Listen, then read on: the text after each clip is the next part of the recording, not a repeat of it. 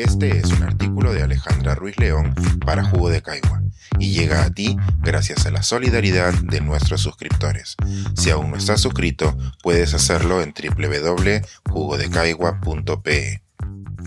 Los detectives de errores. La ciencia está compuesta de desaciertos que no quieren ser encontrados.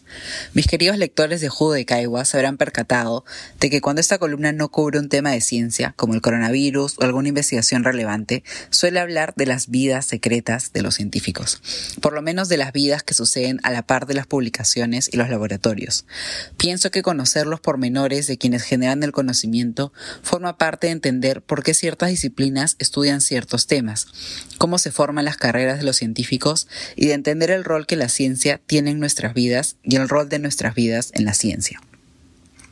La pandemia puso en enorme evidencia cómo el público en general se asombra al conocer que la ciencia comete errores.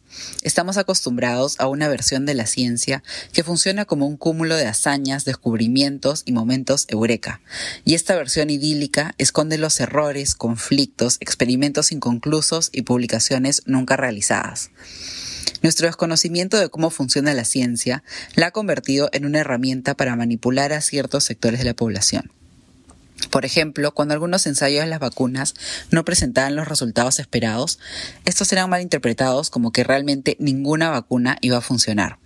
O cuando algunos grupos antievidencia presentaban a científicos alineados a sus posturas, aunque estos no presentaran ninguna investigación que avalara sus declaraciones. Uno de los temas de actualidad que muestran los errores de la ciencia son los plagios académicos. Algunos dirán que no es ciencia, puesto que no está bien hecha. Esta mala interpretación refuerza la idea que algunos sostienen, de que la ciencia solo está hecha de aciertos, más no de errores. Lo cierto es que solo conocemos los plagios que llegan a las noticias, mientras que cientos de publicaciones con plagios o data inventada nunca llega a ser descubierta y son perfectamente consideradas como ciencia, hasta que alguien diga lo contrario. La burbuja de medios en la que vivimos hace que pensemos que los plagios científicos son más comunes en Perú, pero realmente no podemos saberlo. Como es de suponer, las universidades y ciertas comunidades científicas intentan esconder sus casos de plagio o errores.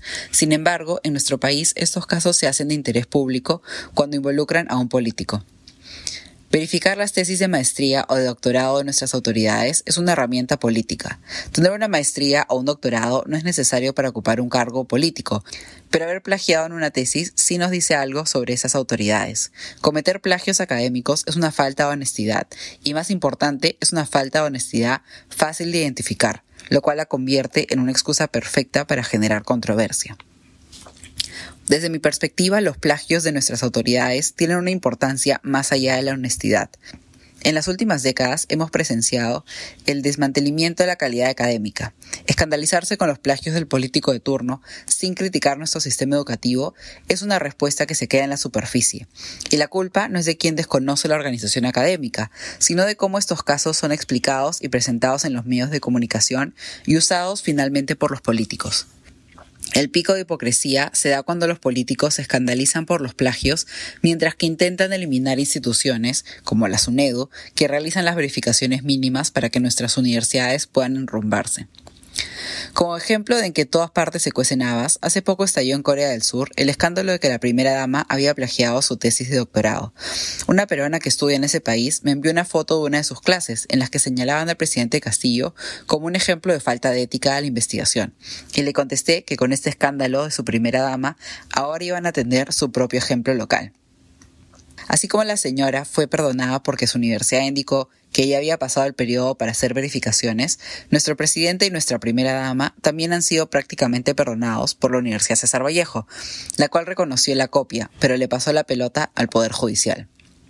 En el caso de nuestros políticos, la mayoría de sus tesis tenían el objetivo de alcanzar un grado académico, no de expandir el conocimiento, y menos de ser usadas como fuente de investigación. Es diferente cuando se identifican plagios dentro de publicaciones que sí buscan ser parte del cuerpo de conocimiento de una disciplina. En estos casos también podemos escandalizarnos solo de los casos que conocemos. En los últimos años, las revistas científicas han empezado a publicar en sus secciones de noticias algunos casos de estas faltas éticas. Tanto Science como Nature tienen secciones donde frecuentemente publican este tipo de casos, y al mismo tiempo hay revistas y portales que se dedican a publicar sobre los delitos académicos. Aunque es cada vez más común leer sobre estos casos de fraude científico, en muchas ocasiones no se incluye información sobre cómo este fraude fue descubierto. Por ejemplo, hace unos meses leí sobre una investigadora, hoy profesora, que había perdido su puesto tras descubrirse que había inventado la data de sus experimentos. En una conversación informal con unos amigos, me chismearon que conocían a personas que habían compartido el laboratorio con la investigadora cuando ella era postdoctoranda y que fueron sus colegas quienes alertaron del fraude. En este caso, no fueron los sistemas de revisión por pares quienes alertaron a la comunidad científica, ni el editor de la revista, ni otros artículos los que citaron la información inventada. Este caso es un ejemplo de cómo las relaciones personales corrigen las fallas que los sistemas de verificación ignoran. Este caso no es único. Muchos artículos son revisados con más ahínco por contrincantes científicos que por los propios revisores. De la misma forma, quienes revisan las tesis de los políticos no tienen ningún interés en la tesis en sí, sino en probar la deshonestidad de los autores. Todo esto se debe a que a la larga es la humanidad la que forja el conocimiento científico. Al final del día, muchos fraudes académicos pasan desapercibidos si es que no hay una guerra de egos que motive su revelación, o si no hay interés más allá del académico. Aunque nos aferremos a la idea de una ciencia perfecta, son los errores y los humanos que los cometen quienes promueven el conocimiento científico. Pensar, escribir, editar, grabar, coordinar, publicar y promover este y todos nuestros artículos en este podcast cuesta y nosotros los entregamos sin cobrar. Contribuye en www.jugodecaigua.pe barra suscríbete y de paso envía como suscriptor nuestras reuniones editoriales.